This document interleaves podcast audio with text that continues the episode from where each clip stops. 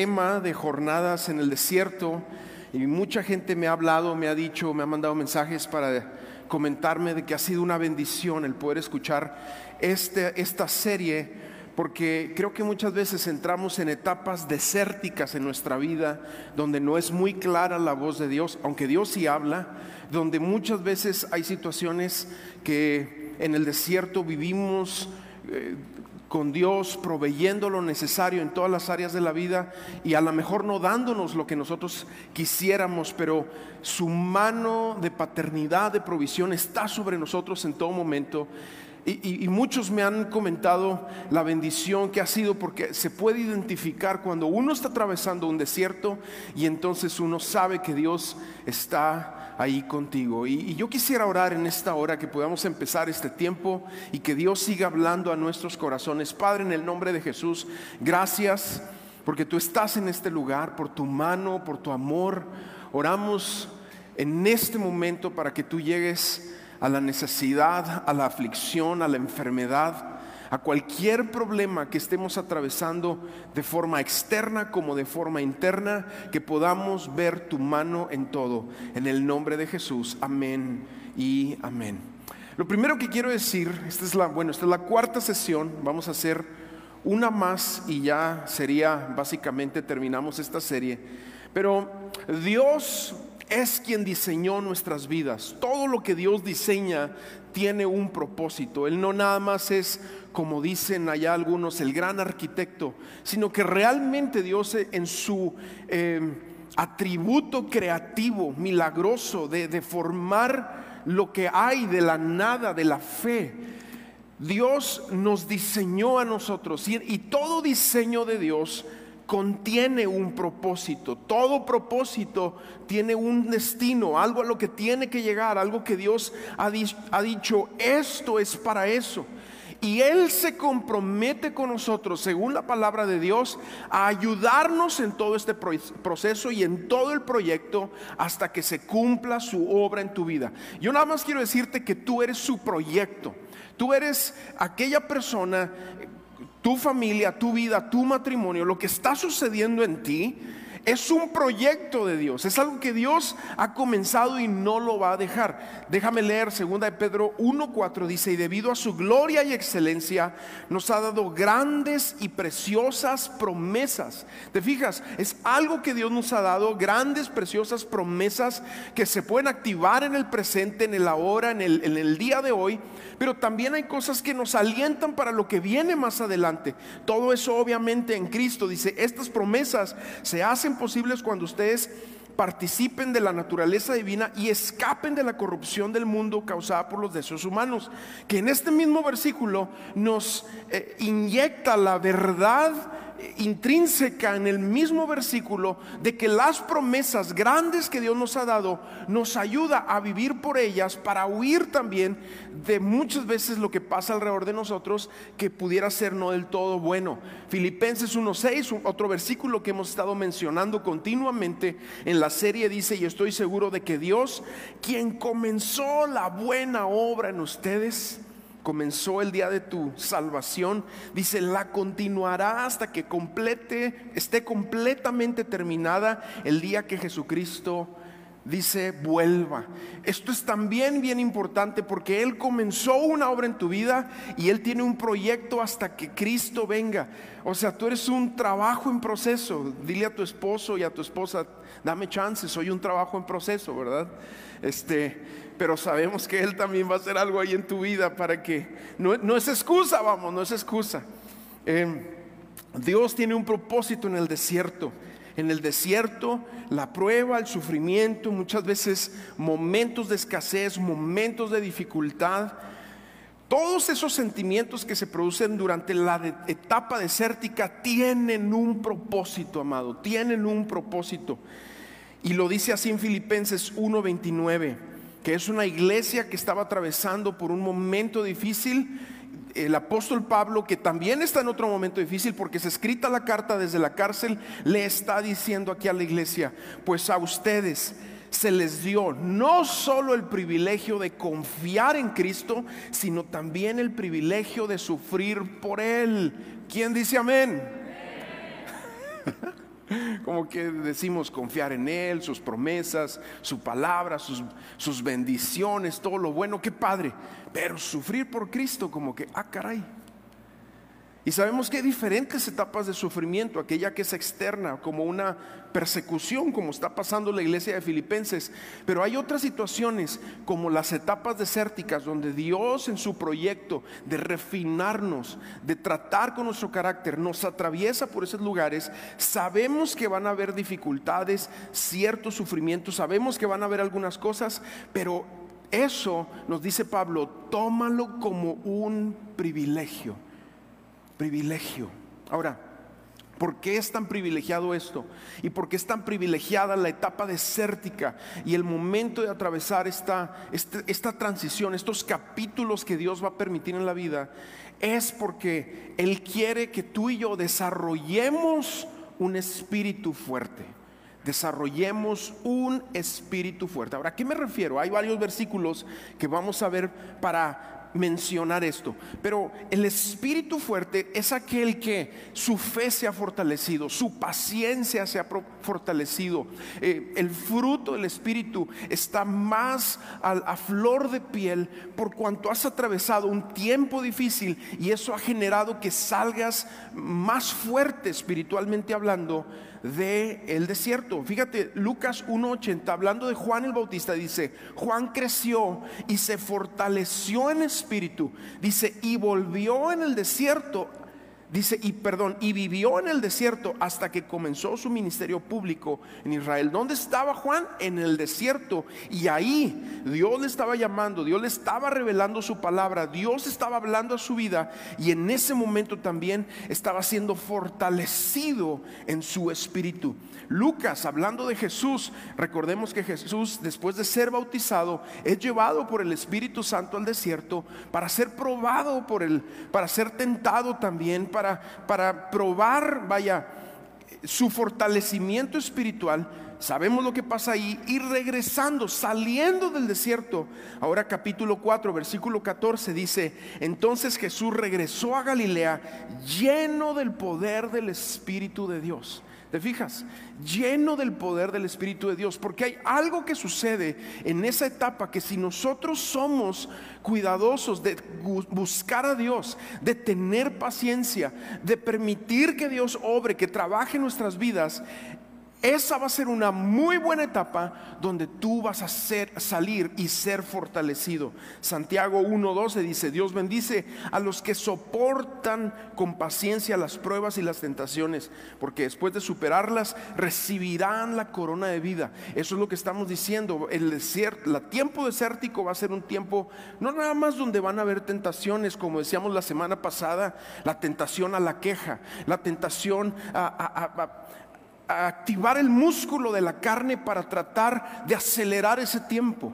Y, la realidad de las cosas es que cuando tú y yo no, confiamos en el Señor en ese momento desértico, momento difícil, complicado, es ahí que con paciencia, si la atravesamos con paciencia, vamos a recibir la corona de vida que ha prometido a los que le aman. Primera de Corintios 10:13 dice, a usted no les ha sobrevenido ninguna tentación que no sea humana, pero Dios es fiel. Otra de las cosas características del desierto, vamos a ver la fidelidad de Dios. Vas a ver la fidelidad de Dios. Dios es fiel, amén. Él es fiel en nuestras vidas y Él nunca dejará de serlo. Tú puedes leer el resto del versículo. Termino con Santiago para hablar esta primera sección. Capítulo 1, versículo 2 en delante dice, hermanos míos, considérense muy dichosos cuando estén pasando por diversas pruebas muy dichosos, porque cuando atravesamos por diversas pruebas es que la mano de Dios está con nosotros, es que Dios ha puesto atención en nuestras vidas eh, y nos permite atravesar esto. Dice, bien sabe que cuando su fe es puesta a prueba, produce paciencia, y aquí viene, pero procuren que la paciencia complete su obra, para que sean perfectos y cabales sin que nada les false, porque les falte, porque Dios va a usar los retos que vives en el desierto para fortalecerte, para prepararte, para las conquistas que vienen más adelante. El desierto es el lugar donde Dios quiere que desarrollemos un espíritu fuerte. A menos que, y aquí pon mucha atención, a menos que, esto es esencial, que en tu corazón haya resistencia.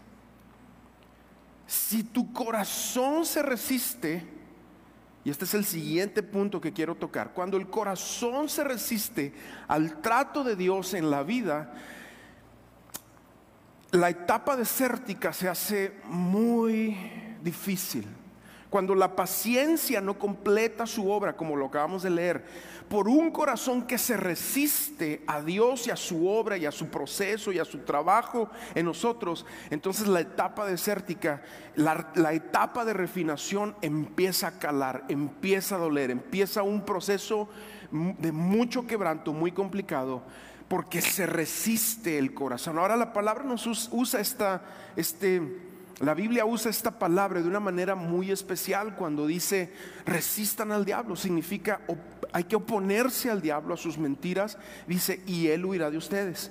Pero en 2 de Pedro, capítulo 5, versículo 5, es un versículo largo, pero a final de cuentas dice, Dios resiste a los soberbios, a los altivos. ¿Qué significa eso? Que Dios detiene, Dios se opone a aquellos que lo abordan a Él o su trato en nuestras vidas con un espíritu altivo, con un espíritu que se resiste, que no quiere, que, que que no está de acuerdo internamente con el trato de Dios y con lo que Dios está haciendo en esa vida y en ese corazón. Y las promesas de Dios nunca tendrán una avenida despejada en nuestra alma a menos que haya humildad en nuestros corazones.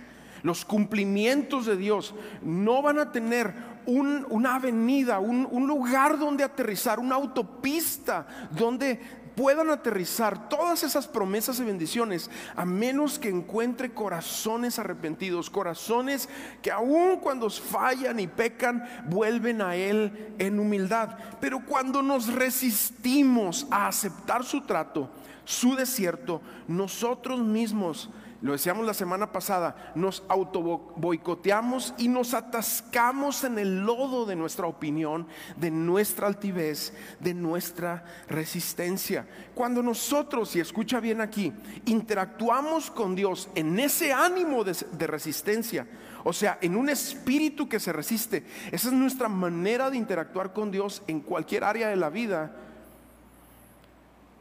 Entonces, resumimos nuestro cristianismo a una transacción. A una transacción. ¿Cómo sabemos si estamos resistiendo a Dios? Porque es cuando lo buscamos o buscamos lo que Dios representa, su iglesia, su palabra, su espíritu, sus promesas, sus bendiciones, su provisión, buscando un beneficio personal y no una intimidad. Ahora, vamos a ser honestos, posiblemente es como todos nos acercamos inicialmente a Dios vengo para que me ayudes. Sí, eso es muy común. Vengo porque traigo este problema y a veces esos problemas y quebrantos son lo que nos acerca a Dios y a su voluntad. Pero una vez que Él nos revela a Cristo, una vez que Él nos revela quiénes somos en Cristo también, empieza algo nuevo, maravilloso, que es una relación personal con Jesús. Y esa relación personal con Jesús se basa en intimidad con Él. Pero cuando no lo entendemos, entonces siempre va a, haber, ser una transacción. Jacob en su camino huyendo, eh, eh, ahí la zona donde vivía con su padre, huyendo, hace un voto ahí en Betel y le dice, Señor, si me ayudas, si vas conmigo en el camino, si estás conmigo en toda situación, entonces tú serás mi Dios. Y, Jacob vemos ahí todavía un hombre inmaduro, a lo mejor un hombre que no tenía un entendimiento completo del proyecto de Dios, pero en todo esto vamos viendo que Dios le ayudó, obviamente. Sin embargo, eh, eh, entendemos esta situación que él está atravesando. Es como una relación, y esto lo digo con mucho respeto, ¿verdad? Pero es como una relación de unión libre. Quiero el privilegio de la compañía, de hacer vida juntos, de la sexualidad, pero no quiero el compromiso y el pacto ante el gobierno y ante Dios. Es como un hijo que se acerca con un padre porque tiene dinero, como un amigo que, que tiene amigos por lo que les puede sacar. ¿Y qué pasa? Ese tipo de relaciones que no buscan esa honestidad, esa sinceridad, lo único que hacen es que violan el propósito de intimar, de tener amistad, de, ser algo real en compañía. Y pensar de esta manera, resistirnos con Dios, en qué me puede dar Dios, en qué le puedo sacar yo a Él, en qué me puede devolver. O sea, si tú dices en el servicio, eh, bueno, pero ¿cuál va a ser mi beneficio?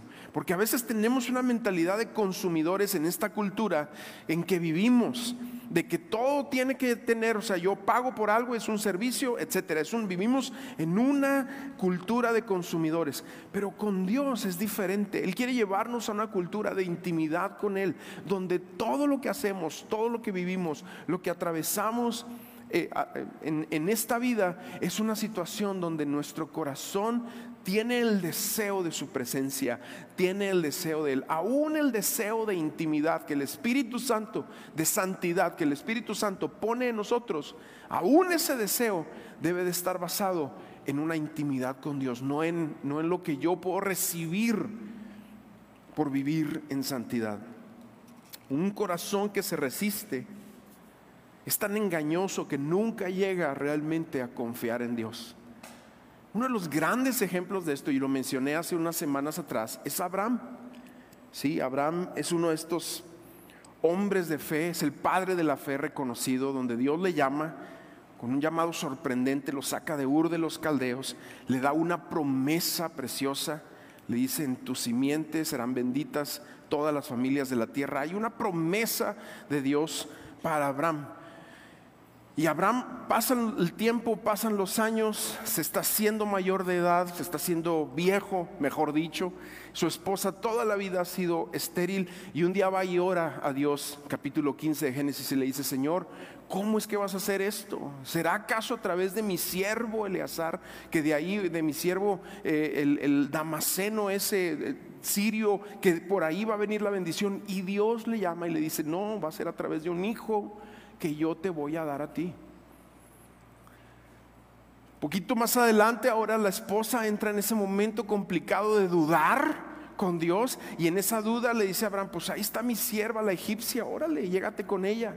Y todos sabemos que ahí sucede eh, esa relación entre Abraham y Agar y ahí surge, surge eh, Ismael. Ahora Ismael, fíjate bien, es el intento de Abraham por conseguir en sus fuerzas lo que Dios había prometido. Pero fíjate lo que dice Gálatas, Gálatas 4, 22 en delante. Dice, las escrituras dicen que Abraham tuvo dos hijos, uno de la esclava y el otro de su esposa, que había nacido libre. Ahora, escucha bien, este es el punto aquí. El nacimiento del hijo de la esclava fue el resultado de un intento humano por lograr que se cumpliera la promesa de Dios. Pero el nacimiento del hijo de la libre fue la manera que Dios cumplió su promesa. Aquí nos dice muchísimas cosas. Pero cuando nosotros en esa etapa desértica nos desesperamos, queremos activar el músculo de nuestra fuerza, de nuestra carne, de nuestra capacidad, la falta de paciencia por lo que estamos atravesando y de repente queremos que las cosas sucedan, es ahí donde podemos dar nacimiento a proyectos, ministerios, situaciones al estilo Ismael, en la carne, en la carne. Lo que nace del Espíritu, amados, lo sustenta el Espíritu. Lo que nace de la carne, vamos a tener que echarle todos los kilos para sustentarlo nosotros en nuestras fuerzas, nos va a gastar, nos va a desgastar, porque es algo que nació en nosotros. Pero es cuando estamos resistiendo que podemos caer en esa tentación de querer echarle la mano a Dios, de querer intervenir por hacer lo que proviene de nuestros esfuerzos. Y ahí es donde nos podemos perder. Dios nos da grandes promesas, preciosas promesas, pero si nosotros estamos tratando de ayudarle a que se cumplan, podemos, podemos caer, podemos caernos ahí. Ahora, durante el tiempo del desierto, habíamos dicho también anteriormente que Dios quiere darnos palabra, Él quiere hablar, Él quiere traer revelación a tu vida. ¿Por qué esto es tan importante? Porque es en la etapa desértica donde nosotros permitimos que nuestro corazón realmente sea quebrado, si esa es la actitud que tú vas a tomar. Pero ahí Dios te puede dar una palabra que te va a sustentar el resto de tu vida. O que va a ser una palabra de, de largo alcance. Aquí en Isaías, déjame leer estas dos escrituras, dice Isaías 43, dice, escuchen, es la voz de quien clama, de alguien que clama, abran camino a través del desierto del Señor, hagan una carretera derecha a través de la tierra baldía para nuestro Dios. Me regreso a Isaías 35, dice, hasta el lugar desolado y el desierto estarán contentos en esos días. La tierra baldía se alegrará y florecerá el azafrán de primavera. Un gran camino atravesará la tierra antes vacía. Se le dará nombre carretera de santidad. Los de mente malvada nunca viajarán por ella, solamente para quienes anden por los caminos de Dios. Los necios nunca andarán por ella. El escritor de Hebreos nos dice, sin santidad nadie verá al Señor. ¿Qué significa eso? Que si nosotros no queremos estar en su presencia, y aún en los momentos más difíciles, por ejemplo los momentos desérticos, si no anhelamos estar en su presencia, nosotros, el resultado de eso va a ser subestimar la intimidad que podemos tener con nuestro Dios. Cuando se subestima la santidad, se viola la intimidad. Se se genera un problema ahí fuerte. Y Él quiere revelarse a nosotros, aún en los momentos más difíciles, en los momentos más complicados. De Juan el Bautista también dice en Lucas capítulo 3, versículo 2, dice, Anás y Caifás eran los sumos sacerdotes. En ese tiempo un mensaje de Dios llegó a Juan, hijo de Zacarías, que vivía en el desierto. El desierto es donde Dios nos va a hablar.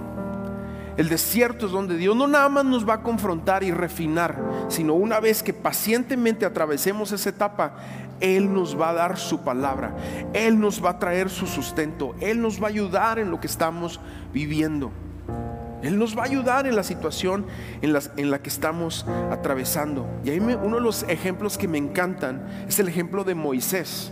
Ahorita en la primera reunión no pude, no, alcancé a, dar este ejemplo, pero Moisés fue alguien que, él creció como rey. En, una, en, la nación en ese momento más poderosa sobre la faz de la tierra en Egipto, en el palacio, en una, en la, una de las mejores casas, ahí en, en las casas del faraón, ahí crece él. Sin embargo, cuando Dios lo llama en la zarza, y él pone atención para escuchar la voz de Dios. Aunque él tuvo muchos privilegios, él entendió que prefería la presencia de Dios a todos los privilegios que Egipto le podía ofrecer.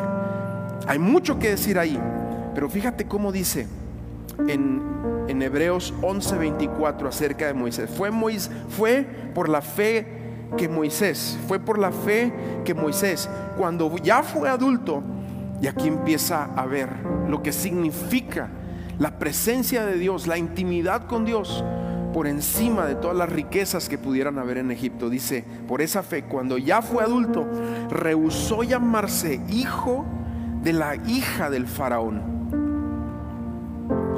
Y empieza una serie de palabras muy interesantes. No nada más rehusó llamarse hijo de la hija del faraón, sino prefirió ser maltratado con el pueblo de Dios a disfrutar los placeres momentáneos del pecado. Ahorita lo leíamos en Filipenses 1:29.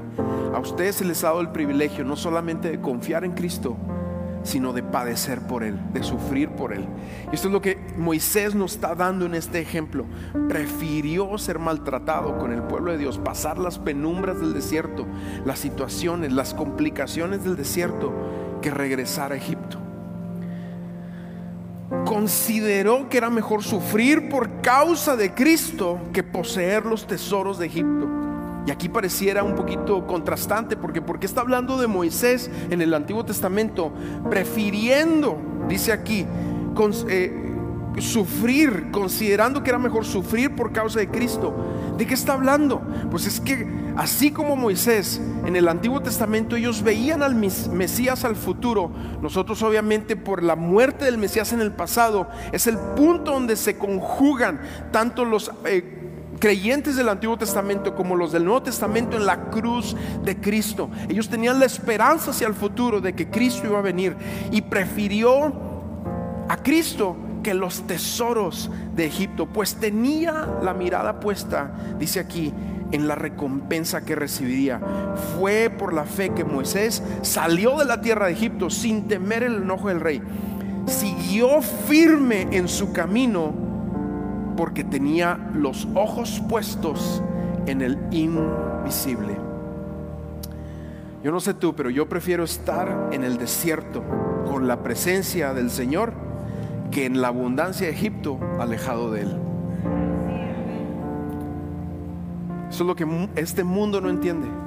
Por eso gente que lo tiene todo, artistas que tienen fama, dinero, todo, están deprimidos, se suicidan, están en excesos espantosos, porque no hay nada en este mundo que pueda llenar el vacío que solamente Jesús puede llenar. Solamente Cristo lo puede hacer. Pero una vez que tú también atraviesas por el desierto, te vas dando cuenta que esa es una, una gran realidad.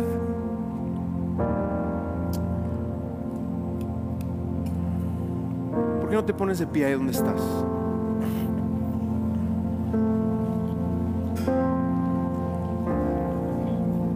Yo quisiera tomar los minutos que me quedan para orar Porque yo sé que hay muchos aquí atravesando por la etapa difícil del desierto. Y decíamos la semana pasada, a veces la tentación de quejarte, hoy estamos viendo la tentación de accionar en nuestra carne para que cosas sucedan. Es peligroso porque podemos dar nacimiento a proyectos, ministerios, vida donde parece más un Ismael que un hijo de la promesa, un Isaac.